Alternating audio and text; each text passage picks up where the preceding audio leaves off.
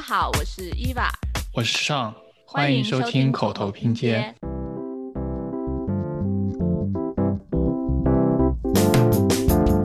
城市的阴影分布和财富分布是重合度度非常高，就是一些富有的社区，它的行道树生长的情况非常的非常的良好，但是在一些就是一些比较贫穷的一些社区，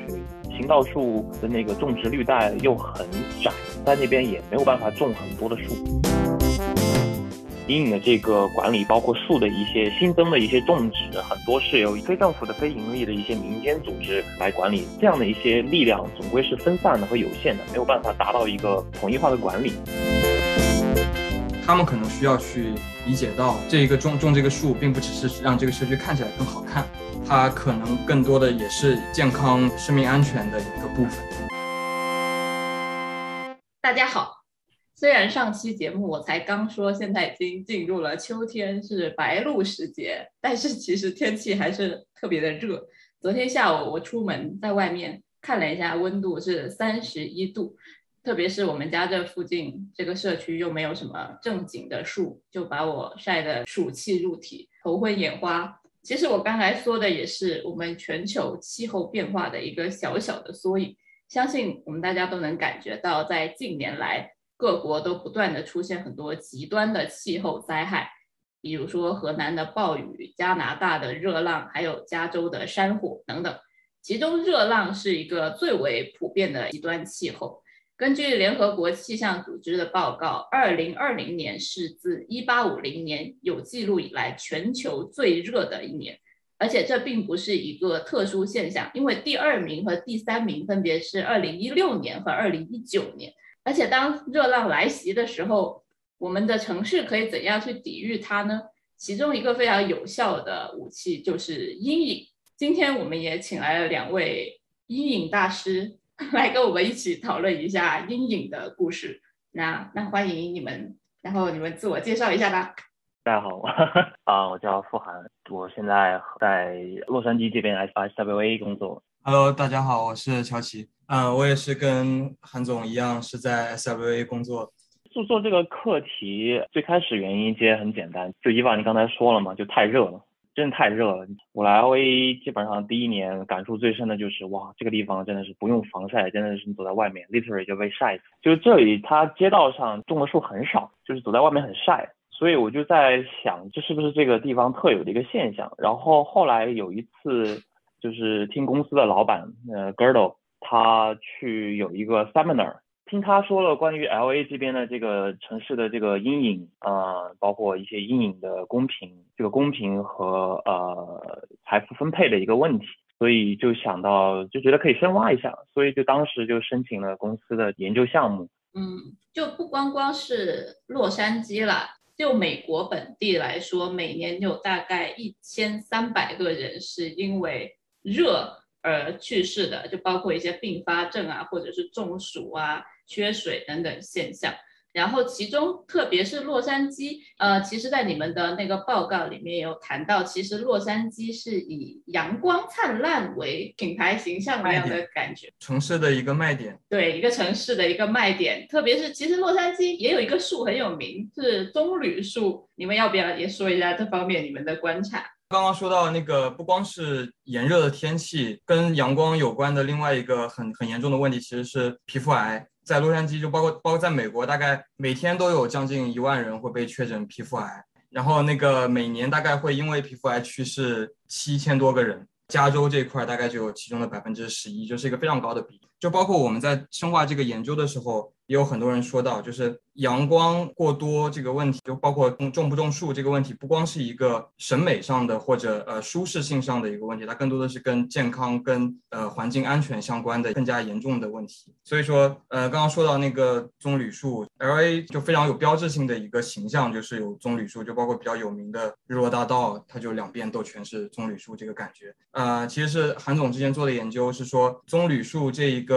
物种是是引进到洛杉矶的，后来就慢慢发展成洛杉矶的一个符号。嗯，但是现在大家也意识到这个问题，所以其实有越来越多的多用各种方法，比如说在棕榈树之间再增加种植一些有更多遮阴的树。然后棕榈树这个为什么在 L A 会这么受欢迎，其实也是跟就 L A 是一个非常注重汽车出行的城市，在这个背景下，它其实更多考虑的不是步行的舒适性，而是车行的便利性。所以在这个情况下，呃，棕榈树它的那个树根非常小，然后非常浅，然后它又非常耐各种极端的天气和耐各种污染，所以它是一个就非常好养，然后又不需要很多地下的空间的这么一个物种。所以就放在这种汽车出行的城市，可以最大化车行道的宽度嘛。在这种指导思想下，它就一直是作为一个 L A 很受欢迎的城市，一度现在现在已经是一个在改善的方向了。对。而且一个很有意思的一个点是，棕榈树的寿命大概也就是八十年左右。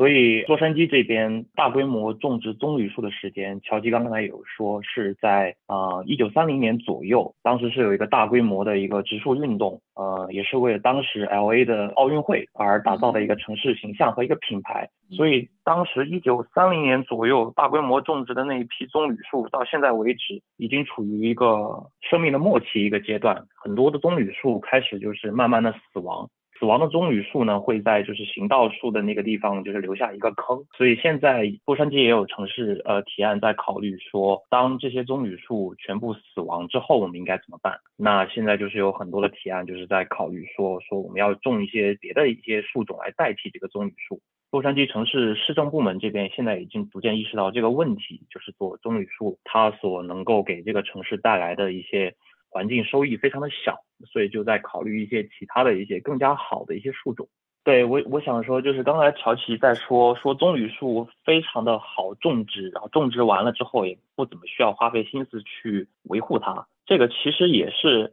嗯，我们调查当中发现导致啊洛杉矶这边的这个植被的覆盖率不高，然后植被的它的分配非常不均的一个重要的原因，就是关于树的一个呃后续的一个养护。呃，因为就是树种下去之后，呃，种的时候它是可以由呃城市市政部门会有一个专门的一个植被树的管理和种植部门来进行种植树这样的一个工作。但是种下去之后，那这个树到底谁来浇水啊？谁来负责后续的一些裁剪、呃养护？这个问题就一直在洛杉矶这边很多是由私人来完成的，因为洛杉矶这边的它的那个公共的市政部门没有这么多。经费也没有这么多的资源来养护他们当时种下去的那些这么多的一些行道树，所以当时在一九三零年种下去的那批树呢，很多是要依靠行道树两边的这些房屋的一些主人啊，包括一些店主，他们自己出钱来养护这样一边树，所以这就造成一个现象，就是一些比较富有的一个社区。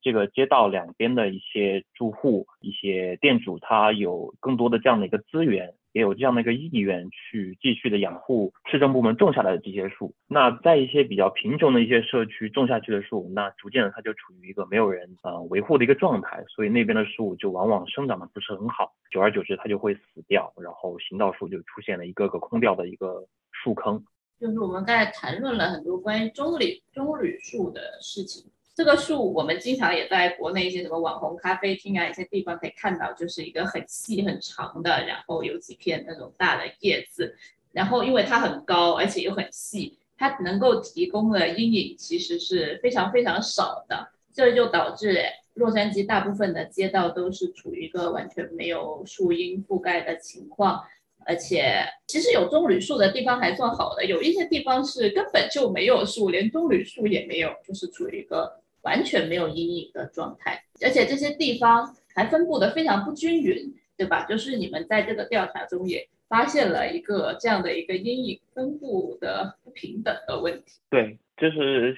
我们做的调查当中发现很有趣的一个点，它的城市的阴影分布和财富分布是重合度度非常高，就是一些富有的社区，它往往它的行道树生长的情况非常的非常的良好。你可以看到，就是很宽很宽的、很宽的一个步行街道，很宽很宽的一个种植带，上面有甚至有两排的呃这样的行道树。但是在一些就是一些比较贫穷的一些社区，就比如说 L A 呃洛杉矶下面的南边的一些社区就很少行道树的那个种植绿带又很窄，在那边也没有办法种很多的树。这个就有一部分原因，就是像刚刚那潘总说到的，是树本身它需要养护，然后树的那个根如果是大树的话，它也会把那个人行道啊什么的给破坏掉，就它长得太好的话，像我们住在那个韩国城，我们住在 K Town 这边，就可以看到路上有很多这种铺装被被树根挤起来了。呃，这一个后续的跟树根相关的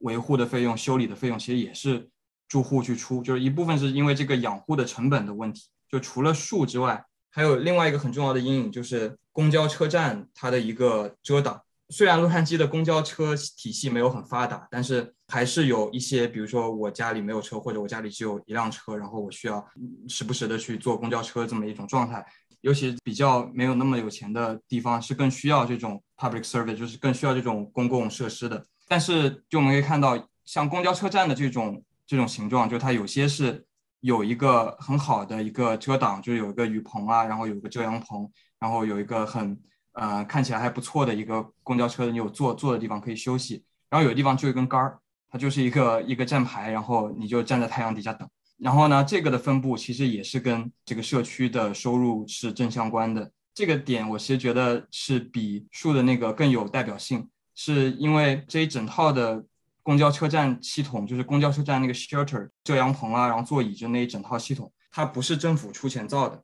它是政府。跟一个广告公司达成的一个 deal，就是说广告公司出钱去造这些东西，在城市里面去造。然后比如说我们定个数字，造五千个，这一笔钱是广告公司出，但是广告公司可以从中得到的就是你可以在那个公交车站的遮挡下面打去打你想打的广告。然后因为这个考虑，他们肯定就是我作为一个公司，我肯定是要考虑我的营收嘛。然后我我如果想要赚更多的钱，我肯定把广告打在一个更繁华的地方。一个收入更高、更有消费能力的社区是对我更好的，所以他们选的点其实跟需求是关联比较小的，而而跟那个财富分配是关联比较大的。这种设施比较良好的公交车站也都是分布在呃其实收入比较高的社区。这这个点我其实觉得是一个我一开始没有想到的一个一个事情。像这个热还有这个阴影的事情。它对有一定消费能力或者收入比较高的人，它其实影响没有那么大。因为热的话，可能有钱人他就在家里开很多的空调，开得非常的凉快，或者说他出门他就开车，他直接进车库，然后开上他的空调车，他就出门了。所以这些有没有阴影、热不热这些事情，其实对有钱人的影响是比较小的。步行很适宜的一个街区。它对于有钱的社区来说，它是一个 luxury amenity，就是一个一个奢侈的呃享受的一个空间。就比如说啊，我很有钱，然后就是必要的出行都是开车或者什么，但是我可能周末想去逛个街啊，然后我可能就去家附近比较好的一个商业街，然后这个商业街它因为周边都是比较有钱的社区，然后这种情况下，它可能也会愿意出更多的钱去去经营好前面的这一条街上的。环境啊，然后让让它比较舒服，有更多人愿意来逛。但是这是一个享受型的一种步行体验，呃，但是更关键的一个点是那些必要的出行，就是我每天通勤，我就需要有一段的走路，然后我可能需要走去公交车站，然后等车，然后坐公交去工作，就必须要每天走在这条步行道上，但是我又没有遮阳，这样的人是更加需要这个东西。所以其实，在我们的那呃报告和研究当中，其实我们有一个观点，就是呃阴影和树的这个一个覆盖，其实应该就像街道和呃一些交通站呀这样的一些东西一样，它应该成为一种基础设施，因为它其实是关乎到平等，关乎到居民的一个身体健康。呃，生命安全这样的一个元素，我们其实是偏向于提出这样的一个观点：，这个阴影和树的一些种植和拓展，它应该是有一个自上而下的一个公共部门来进行管理。嗯，因为这毕竟是一个关乎公平的一个问题。但是在现行的一个洛杉矶这样的一个城市的一个运作过程当中，我们就发现阴影的这个管理，包括树的一些新增的一些种植，很多是由一些 NGO 非政府的非盈利的一些民间组织，嗯，来进行这样的一个管理。这样的一些力量总归是分散的和有限的，没有办法达到一个统一化的管理。然后我之前啊，我们做研究的时候也看过一些其他城市的一些案例，其实纽约就做得非常好，它是一个自上而下的一个系统和模型。就是纽约的市政部门，它有有一个专门的基金，就是专门用来管理整个城市每个行道树上有多少棵树，然后每棵树它的健康状况是怎么样子的。他们会给城市里面的每棵树编上一个号，包括一些披露出来的一些基本数据，也能够看到纽约市每年的这个投在城市植树方面的一个资金量是，呃，洛杉矶这边呢基本上是两倍多。所以就是说，从市政部门重视程度来说，两个城市是就是会要存在一个怎么样的一个差异。说到纽约，其实我想再倒回去问一下，因为我一开始听到这个题目的时候，其实是有点惊讶的。可能因为我自己待过的城市，开始不会把树和阴影这件事情想这么直接。我觉得主要原因是因为，包括纽约。啊，或者是一些我待过其他城市，都是属于比较高密度的。就是如果是和洛杉矶相比，尤其是在学习一些规划的时候，我可能更多会考虑一个楼间距，就是让大家能够有采光 这个问题，其实是一个相反的一个逻辑。然后我就很好奇，说从洛杉矶的这个城市规划的角度，或者说房屋的这个角度，有没有一些关于这个阴影的一些思考？我看到你们好像报告里面有一些关于建筑方面、建筑形态方面的一些研究。嗯，有的，有的。我我觉我觉得这个是一个很好的对比，就是因为纽约它的地理位置也是一个更高纬度的地方，就是它其实是对冬天很冷嘛。然后夏天没有那么热，就包括不管是在国内还是在我以前在波士顿，他们对于阳光的态度其实是更积极的，因为他们的阳光不会强到那个程度，也愿意就呃好不容易有个太阳，然后想出去晒晒太阳这种感觉。然后更多的是考虑住户的啊我能得到足够的日照，就是我每天在家里能得到足够多的日照这种思路去考虑。然后洛杉矶这边其实就他们也会考虑这个点，但是就有一个很有意思的事情，就是说我们有在查相关的。规定嘛，当时就查了跟城市规划相关的规定，然后说哪些是对于种植树或者对于产提供阴影所不利的。然后其中有一点，呃，就是说太阳能这个事情，其实新能源在加州被抬到很高的位置嘛，他们他们在什么二零二五年还是多少年，然后就要要形成全面的清洁能源，所以他们对太阳能很重视。然后有一个规定，就是说，如果我种的树挡住了，就比如说我们在一个住宅区，呃，洛杉矶一般是这种两三层的小 house 比比较多，就是它上面会在屋顶上架一个太阳能板。然后如果行道树或者比如说隔壁种在家里院子里种的树挡到了我这个太阳能板，我是有权要求他把这个树砍掉，或者有权要求他把这个树某些地方给给给 trim 掉。虽然说洛杉矶对于日照的要求没有那么强，但是他们从一些其他方面，从规律上你可以看出来，他们对于公共街道的遮阴没有很在意，他们对于别的部分比较在意。然后一旦公共遮阴会对别的利益产生影响，他们都是倾向于让公共遮阴去妥协，就是这么这么一个这么一个事情。对，还有一个比较有意思的规定，就是在新开发项目的一个容积率上面有这么一条，其实非常反阴影的。就是如果你一个新开发的一个项目，它的建筑，你比如说挑出去伸出一块啊，伸出去一块覆盖吧。一旦你这个呃遮盖的距离、遮盖的一个宽度超过了五英尺的话，它就会被算进算成建筑面积，就会计算进你的新开发项目的建筑容积率里面。这其实是一个非常反阴影，然后反遮盖的这么一个条例。因为这个规定这样一出来的话，那那些开发商其实是不愿意去做更多的这样的一个遮阳装置的。嗯，因为这样呢会增加他们的容积率，然后这个投入是非常不划算的。所以这也是我们发呃发现到的一个就是 很反阴影的这么一个建筑条例。但其实对于比如说 L A 呃洛杉矶这么一个特别热、特别晒的地方来说，增加一些阴影，其实不单单是我们之前说的说为大家的健康着想，或者是平等的问题，其实对比如说整个城市的热岛效应去减少，挡住更多的那种。嗯，怎么说呢？硬质铺装，因为我们知道硬质铺装是能够吸收更多的热量，相比于普通的土壤啊、绿地啊之类的，它在夏天它能够被加热到很高的一个温度。反正加你把一个 一个阴影把它挡上之后，然后你的城市就会凉快一点嘛。你城市凉快一点，你就可以少开一点空调，少开一点空调，你就可以减少一些能源的消耗。所以，对于整个城市的环保啊、能源的有效的利用、更加高效的利用是有帮助的。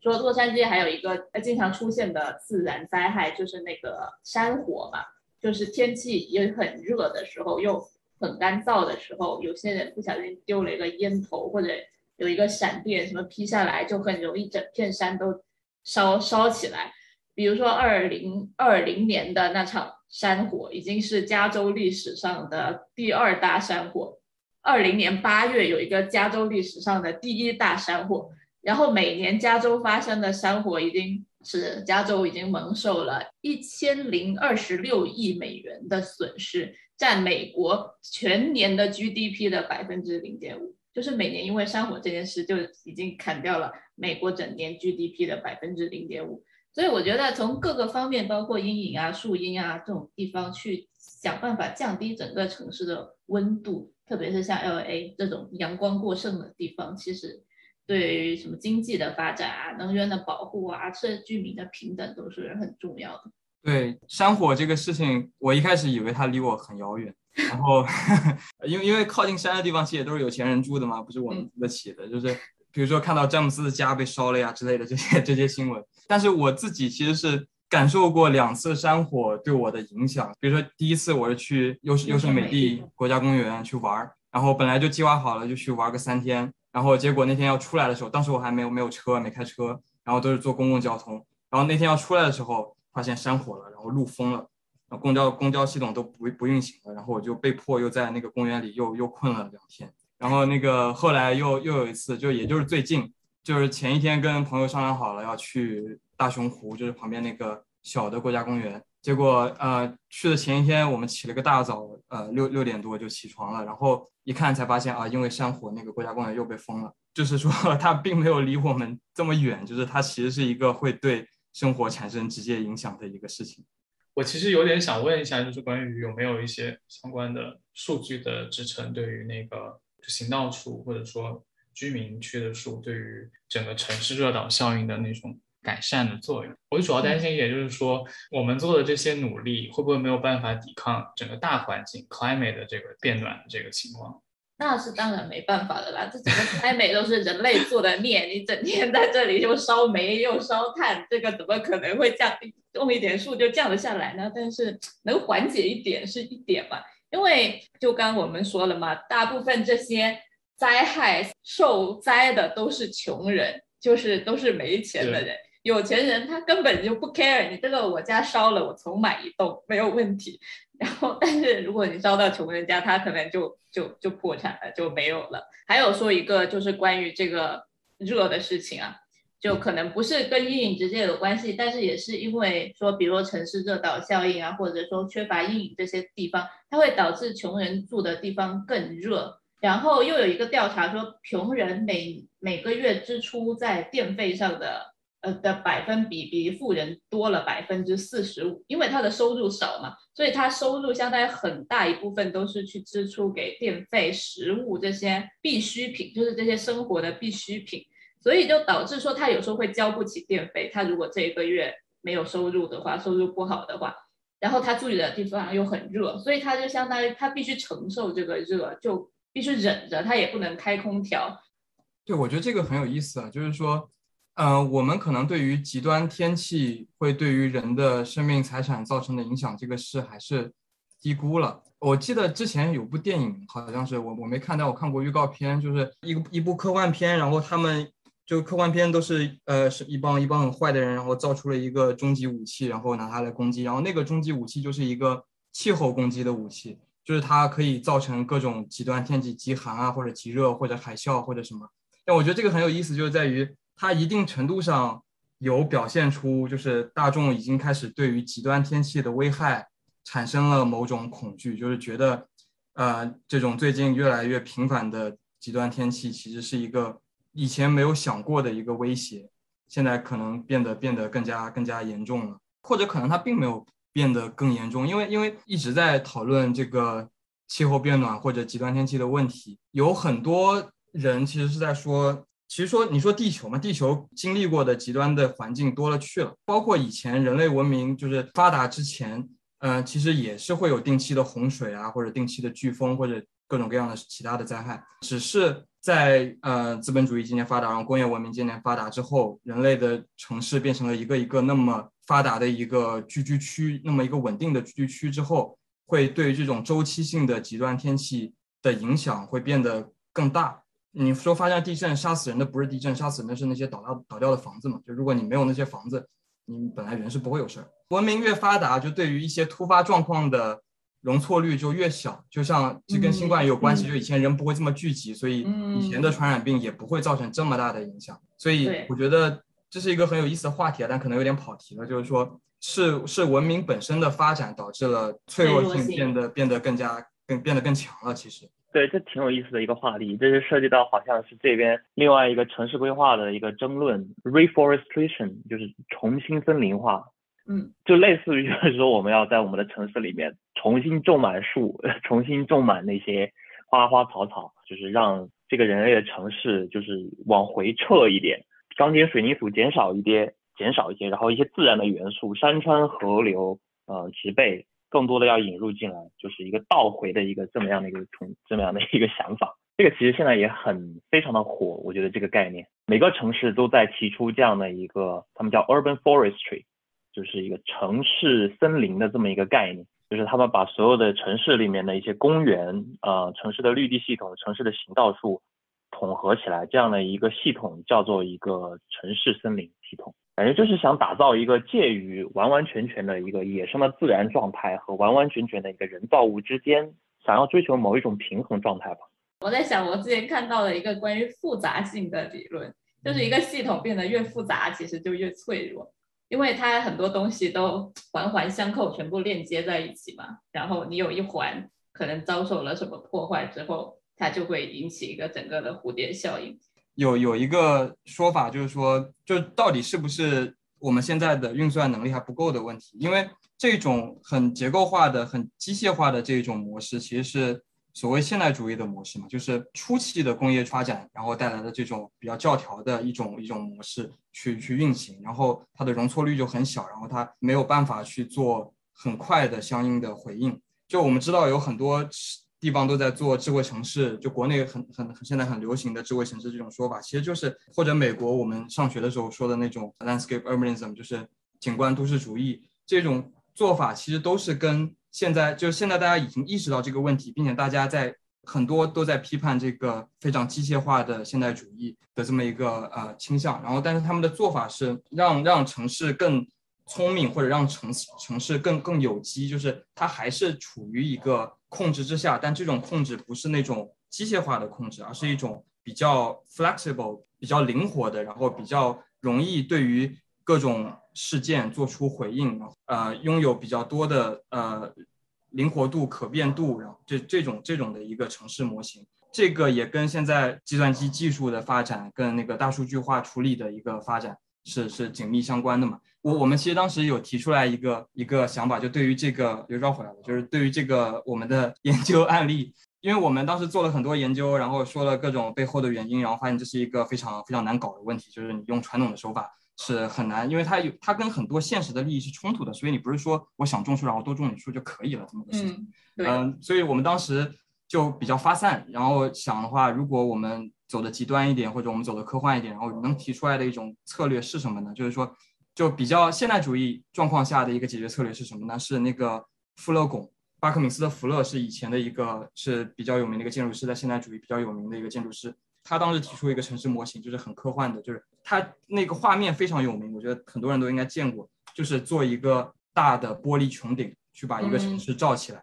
然后去严格控制那一个城市里面，就相当于做了一个大的温室，然后那个城市里面所有的气候变化什么都可以是稳定的，都可以是 well maintained，就这么一个感觉。然后，但是呢，这个就就我们知道，就从我们刚刚讨论，这明显是一个那个时代会有的一个想法。然后其实你仔细想要，它的可行性并不是很高，并且它肯定会受到各种问题的挑战。在现现在这种趋势下，我们可以做的一个事，可能是呃把它把它分散化，把它那个呃灵活化，就是它不是一个大孔，而是一个分散在世界里的各种。我们当时说是一个是一个气球或者是一个 floating shade device，就是一个它可以它不依赖于任何基础，因为我们研究里面发现很多冲突是那个你要做一个。阴影的装置，或者树，或者是人工的装置，它都会要用地基嘛。然后用地基，它就会跟很多地下的管线打岔，然后导致没法造，然后报批批不过，然后会影响开车的视野什么的这种很多现实的问题。然后如果它是个飘在天上的东西，呃，因为这个技术上其实是可以实现的，就它是一个飘在天上的，然后是一群飘在天上的气球，它可以有一个数据库，中心的数据库去实时的监控城市里各个地方的日照强度和气温。然后，当某一个地方我们觉得它太热了，或者阳光太强了，我们需要它多一些遮阴的时候，这些那个飞行器它就可以飞过去啊，把那个地方覆盖到，然后就可以遮挡那个地方的阳光。这是一个呃，我们当时提出来的，觉得挺有意思的一个一个脑洞吧，一个想法。灵感也是来自于，其实是一个真实的案例，就是在洛杉矶的一个 reservoir 一个水库。这个这个事情很有意思，就其实大家可以看一看，它也也衍生出来了一堆一堆梗啊，一堆人去恶搞这个事情，就是。一个水库面积很大，然后上面盖满了黑色的球，就是浮在水面上的球，然后铺满了整个水库。他们叫那个 shade ball，就是一个遮阴的球。然后它的意义是在于，一方面是为了防止水库里面的水蒸发，蒸发的太多，这这但这只是一个比较小的问题。另外一个比较大的问题是因为那个水里面会有溴化物，好像是一一种一种化学物质，然后它在阳光下会跟另外一种物质发生反应，然后产生一种有毒的物质。然后那种物质呢，会通过这个，就如果有那个物质比较多的话，它就会在这个水库里面，啊，然后进入大家的饮用水，然后会对安全产生威胁。所以他们要防止这个，就要需要给水库遮阴，然后就就用那个浮在水上的球去做遮阴，然后。但是你如果把它想到城市里，它是不是也可以是一个浮在空气中的东西？不需要盖满整个城市，它只需要在特定的时候出现在特定的地方。然后我们甚至还给它提出了一套商业模型，就是它可以自我盈利，就不需要你花太多的经费、特别的经费去 maintain 它。它可以商业化，它可以呃在有空余的时候或者在晚上的时候可以打开，就像 Uber 一样，你呃你可以 order，你可以就你可以订购一个租租借一个气球，然后飞到你那儿，给你的私人的活动去遮阴啊。然后或者是它可以给你打广告啊，就像天上有有会有有时候会有飞艇打广告一样，就这种这种想法其实还挺有意思的。就是这也可以回应到刚刚就我们说的一个高度复杂化的社会，当它有新技术在发展的时候，它是有可能会渐渐的，就至少这是一个尝试吧，这是一个乐观主义者的尝试，就是说是不是有可能技术的发展可以让。人们处在一个不是那么僵硬的一个社会构架里面，而是有更多的这种临时性的、灵活性的、可以随机应变的，其实也是更加有机的一种模式去应对于人类和自然的关系。嗯，就是一个滴滴。我们当时想的，对，就是滴滴影这个概念。滴滴影就是一个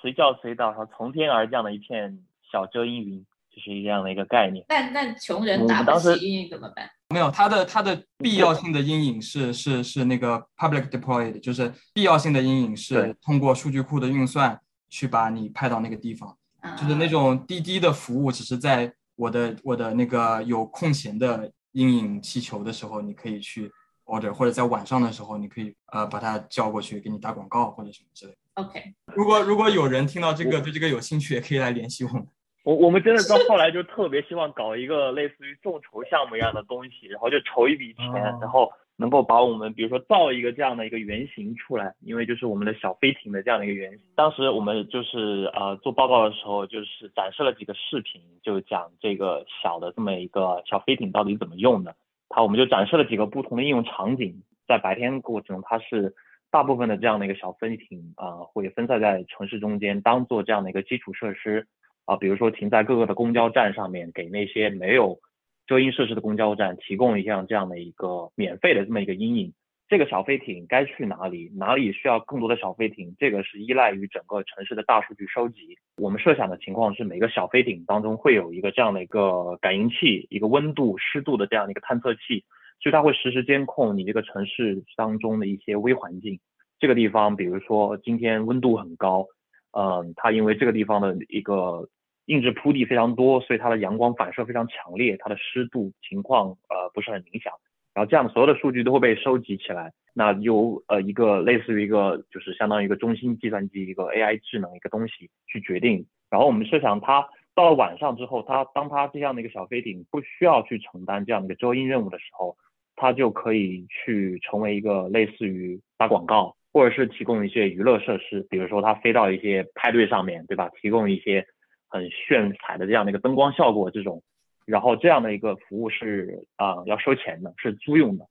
是可以私人去租这样的一个小飞艇。这样的话，我们设想它是在那些不提供公共服务的时间里是能够产生呃收益的，来维持这整个系统的运行。我想到一个简单的方法，不能给所有穷人每人发一把伞吗？对我这个其实有想说这个事情，就是 对，不是你打打伞还是要要钱嘛，而且。国内因为大家都比较不喜欢晒，大家比较都喜欢打伞白，对，嗯，就所以所以国内其实很多，尤其是女孩子都会都会打伞。这边这边其实没有，这边我也不知道为什么，但这边反正几乎美美国人是不打伞。对，我觉得你提到这个文化的问题还蛮重要的，因为我觉得你们前面提到的这个关于皮肤癌的这个问题，很多人可能是主动去晒晒出来的皮肤癌。而且他们是是白人，就比较不耐晒。我在想，就是有没有调查过大家对于阴影的这个主观上的意愿是怎么样？这个市场到底有多大？可能想问的是，就首先一个就是，我觉得尤其是不不说美国人，就说洛杉矶人，肯定是对阳光大多数人是一个正面的态度。就是你可以看到二零二八年洛杉矶奥运会的那个 logo，它就是一个 angel，就一个女神或者一个天使在晒太阳，就是这是一个 很很很 typical 的一个一个很典型化的洛杉矶的符号。但是这有一个问题，就是说我主动去晒太阳和我被动的晒太阳，因为去做日光浴的人，他肯定还是要涂防晒霜的。我我觉得大部分人不会主动晒成皮肤癌吧？一般是不是是不是应该就我其实不是很懂这个事，就是应应该是涂了防晒霜就不会晒成皮肤癌吧？对，会晒黑，但不会晒啊伤。对，那那那那些没有那么有钱的人，他每天出去通勤的时候，他可能也不会想着要抹防晒霜。就是如果他也不以白为美的话，他可能就不会考虑到那么多事情，或者他没办法负担，还每天抹防晒霜。就比如说，我知道我我像我我爸肯定就不可能每天出门的时候抹防晒霜，我妈有可能，嗯，但是这还是一个爱美的问题。就是如果不爱美的话，可能很多人没有意识到，就是防晒霜也是一个这跟健康安全相关的一个事情。对阴影的这个需求其实是嗯有的，只是有的时候可能你你你没有意识到。其实我在街上有观察过，当你走到一个街口，你去等公交车的时候，然后你在那边站了五分钟，就发现哇好晒，我好想找一个遮阴的地方，然后你就会发现大家就纷纷开始找找那个遮阴的地方，去找一个地方躲起来，但是就没有嘛，很多公交站就没有这样的遮阳设施，所以有些人怎么做，他躲在电线杆后面，然后非常有意思。所以我觉得，嗯，需求肯定是有，只是可能，嗯，我们大家有的时候并没有意识到这个需求而已。我觉得晒可能很多人喜欢，但热没有人喜欢。我想到的一个应用场景是我最近因为去看了那个公开赛嘛，就是那些露天体育场会很需要你们的这种装置，哎就是因为它的那些遮阳哎不是可以完全不是可以完全遮到所有的这个座位的，而且不是每个时候都能遮到的。所以如果那个可以作为一个起点的话，我觉得他们会很需要，而且还是可以商用。对，有时候还会有些光污染，嗯。你就看不见路啊什么的。说的很好，嗯，我给你两个案例，还有，一个是 是中东某个国家的世界杯的场馆，那个场馆要举办世界杯，然后他们在做招标，然后有一个提案是说关于场馆的遮阴问题，然后有一个提案就是做一个巨大的，就跟场馆差不多大的一个一个无人机，在那个就中东嘛，你们都懂的，然后就在那个场馆上随着太阳，然后去去去去动，就像是一个移动屋顶一样，但它是一个巨大的无人机，我觉得呃跟飞艇比的话就非常非常不经济。另外一个是一个音乐节，我是在那个 Instagram 上面看到的，就是一个音乐节，就他们也是要要遮阴嘛，因为音乐节也是也是会很热，然后会很晒。他们是有一个提案，就是做一个大飞艇，就比较比较常规的那种飞艇。然后呢，他们是跟一个呃呃有机食品的品牌去联名，然后那个上面就打着那个有机食品的广告，然后一直在音乐节的场地里面飞。然后它的部分的功能也是去遮阴，就其实这方面是有人在考虑去做，就靠在空中的某种东西跟广告结合，或者跟 branding 结合，然后去做一些遮阴的设施。对，我们就有一些切身体会嘛。乔奇，你还记得我们就我们两周之前去一个一个地方，就是玩那个卡丁车，嗯。对，就在那个卡丁车赛场，就是它在呃每一个车赛中间会有一些等候时间，然后在等候时间的那整个停车场没有一个遮阴的地方，我们就站在太阳底下，差不多晒了有半个小时，回来基本上都是有一点中暑的状态。所以我觉得就是碰到这种大型的这种体育赛事，比如说一些举办一个卡丁车比赛，那看台上坐满了人，包括观众在一些等等候区，他们都很需要这样的一个遮阴设施。挺好。那你们觉得中国有没有类似的需求？对你说到这个，我想到一个，嗯我我之前不是在做一个东莞的项目嘛，我们那块场地就是它在东莞水道两边有一些节点的广场是已经现存的一些老的广场，然后那个老的广场呢，是因为可能是过去的审美或者什么种的都是棕榈，就跟洛杉矶这边有点像。其实政府的态度就是我们交涉下来，政府的态度是很希望去增加遮阴，它其实很鼓励我们用榕树，因为那个场地上本来就已经有一些榕树，呃，公园里啊，然后广场上啊，他们是很希望可以多种一些呃榕树啊，他们他们有说就是，呃，你们不需要去维持以前的呃棕榈树的这个格局，大家都知道那里会很热，然后大家也都知道有更多的遮阴可以给这个公共空间带来更多的活力。就其实是有往这个方向去转的，就是政府也是在意这个事情的。我觉得美国这边国情不一样的点在于，就所谓的民主嘛，就是所谓的你的自主权更高。我这边的运作逻辑就是，如果有一笔经费，就社区里面不同的人肯定想让他去做不同的事情，然后什么对大家都有利，然后可能支持的人比较多，然后呃声音比较大，然后可能就会去做那个事情。然后我我的理解啊，就是肯定是在一些比较比较贫困的社区。大家第一关注点不会是这个遮阴，大家可能会更多的关注食物安全啊、饮水安全，或者是其他的一些更息息相关的，或者或者劳动就业机会啊这些事情。所以我们在公司内部讨论，包括就跟呃相关部门聊的时候，也说到过这个问题，就是说遮阴问题的呃呃呃严重性或者说必要性，是一个我们需要去不断强调的一个事情。就是说它不光是一个城市的美化，就是这些社区。他们可能需要去理解到，这一个种种这个树，并不只是让这个社区看起来更好看，它可能更多的也是一个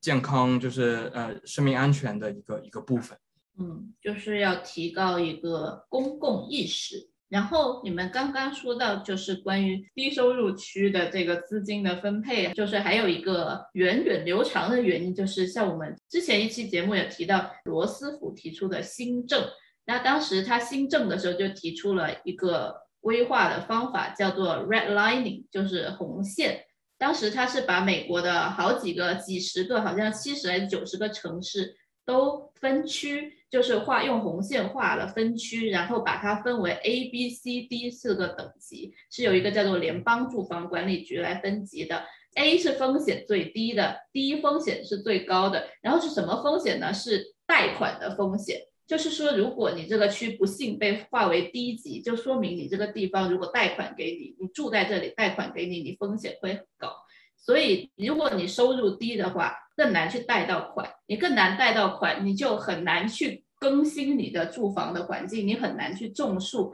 或者说去翻新你的路面，或者说给树浇水，或者去强调这个绿化，穷人就会掉进一个贫穷陷阱里面。他的生活就会像滚雪球一样越来越糟，因为他没有钱去让他的生活变得更好，这样子会造成这个差异越来越大。你提到这个绿色新政，我可以顺便说一下，因为因为我本身可能对阴影不是很了解，但是关于种树这件事情，我们已经聊了好几期了，因为它是放在一个大的环境下，就是还是这个气候变暖的问题，然后它就涉及到一个碳排放的问题，然后树当然是作为一个碳排放非常重要的一个工具。就是比如说，我们今天也提到很多不同的方式来提供遮阴，但是树它它先天就有多功能的一个优势，就它不仅仅可以遮阴，还可以吸收碳，还可以就是提供一个美观的一个环境。我现在了解到的就是，它现在有有几个策略，一个是 social impact bonds，就它在借贷款给这些就是房地产开发的时候，它会要求，比如说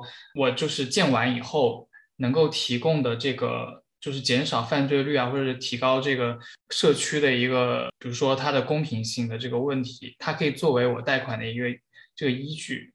然后还有一个就是城市的森林的一个 credit 积分，积分，对，它就是一个碳市场，就是你比如说你在开发的时候，我可以通过付钱来给这些森林覆盖率比较少的地区去植树，我可以用这个方式来弥补我在就是建设过程中的一些碳排放。就通过这种方式来减缓这种不公平的现象，这个是可能就是新的一些政策上面所注意到的，可能跟环境的不公平性相关的一些策略。这个碳排放积分国内也有啊，因为是在汽车企业这方面，我我了解过一些，就是新能源汽车企业它就会有这个碳排放积分的优惠嘛，就是相当于为碳排放减排做了贡献，然后对。有相关的优惠，然后传统的汽车企业现在是要是要相当于要交更多的钱，交更多的这个去去买它的碳排放。那那如果是有这样的一个政策的话，如果多种树，包括去认领了这么一片树，我去维护它、养护它，我会获得相应的碳排放的积分吗？我觉得如果有，那这个政策一定是就就我觉得是非常有意义的，就是因为去认领一些树，去去种它，包括去去养护它，也是需要花钱的嘛。如果能在政策上面进行一个呃，比如说税收补贴，或者说一些政策倾斜。就是根据碳排放积分进行一个这样的一个政策优惠，那我觉得可以对这个私人团体、民间团体种树的积极性有极大的提升。哎，这个政策我记得是欧洲最早有的吧？欧洲好像很早以前就有了，就是说哪怕就是你建个房子，就它需要去算你你在这个商业活动中或者建设活动中消耗了多少碳排放，然后你要相应的去去外面自然的地方种多种多少棵树，这个好像一直是有的，因为我看。前段时间就说特斯拉在中国建厂，然后很快建起来嘛，然后在在德国想要建个厂，建了半天建不起来，然后其中有一个问题就是说当地居民就是就不满意，就说啊你建这个厂要砍掉那么多棵树，然后他们当时 negotiate 了半天，然后特斯拉就答应了要建这个工厂的话，他们会出去种几万棵树这样子。这个我觉得就还是一个重视程度的问题吧，就是大家觉得哪个是比较重要。怎么样能让国内对于这个事情更关注？然后它会不会跟别的利益产生冲突？这些事情可能是需要需要更多的研究吧。就是说，包括你建立良好的自然环境，其实也是同样也是一个对对区域经济发展和城市发展一个利好的一个一个事情。就是去平衡这个事情，可能是需要需要慢慢发展，可能还需要一点时间。就是我们说了很多像规划政策方面的。那你们觉得，我们作为一个设计师，或者我们作为一个普通的市民、社区，我们能够为这个增加阴影做一些什么呢？就一个很直接的一个我们能做的事情，就是让大家重视起来。就就很简单，拿植树来说吧，就是我们最近做那有一个呃加州这边校园的一个重新的一个改造项目，学校方嘛很希望我们能提供一些数据，告诉他们说种这些树，那我的环境收益有多少。然后，所以我们就直接在我们的报告里面给他们提供了一个这样的数据，告诉他说，你种这么多的树，在未来的一两年内，你可以，比如说，呃，吸收多少多少的碳排放，然后能够减少你多少多少的电费。然后这个东西出来之后，就是一目了然，就是能够让我们的客户、甲方，包括更多的人，能够意识到这个东问题是很严重的。呃，这个问题它不仅仅只是一个种树提供遮阴，呃，改善微环境，并不仅仅只是一个。看起来好看，不是一个形象工程，而是能够实打实的带来一些其他的一些收益，一些经济上面的一些收益。我觉得是一个是面对就是开发者面对客户，另外一个就是面对公众，就是其实我们能做的事情，也就是加大宣传，就是宣传这个东西，它是跟生命安全是息息相关的。所以我觉得这是其实作为景观设计师，包括作为其他的建筑设计师也好，能够嗯促进的一个这么一个方面。对，我觉得除了投资我们的项目之外，嗯，呃，开玩笑，嗯，我觉得那个，因为我我有过一阵挣扎，就是说，景观项目我们谈那么多跟环境效益相关的课题，然后我们都知道，就靠我们这一辈子，你这一辈子能做几个项目，能做多大的范围，你会意识到靠自己的能力，其实就像伊娃之前说到的，我们好像没有办法去影响到。整个世界范围内的全球变暖的一个问题，呃，好像太渺小了。但是我觉得做设计就有一个部分，它不光是这一个事情本身产生的物理性的一个影响，它更多的一个意义在于，它本身把这个项目做起来，它就会有它的宣传效益，就是可以跟大家产生更直接的联系了，就不不一定需要通过去改造一个场地或者什么，而是当大家都有了这个意识了之后。当大家都觉得这样做是对的、是好的的时候，就会有更多的资金、更多的政策、更多的人去关注这个事情，然后去把它往好的方向去改善。好，谢谢你们做客我们的小节目，然后也希望如果有天使投资人听到了，可以跟他们取得联系。好，谢谢谢谢。然后欢迎大家关注我们，给我们留言，然后可以转发我们的节目给你的朋友。如果你也觉得种树很重要的话，如果你觉得提供阴影很重要的话，如果你也觉得救救一个人不要被热死很重要的话，请转发我们的节目，分享给你的朋友。谢谢大家，谢谢大家，谢谢谢谢。谢谢，拜拜，拜拜，拜拜。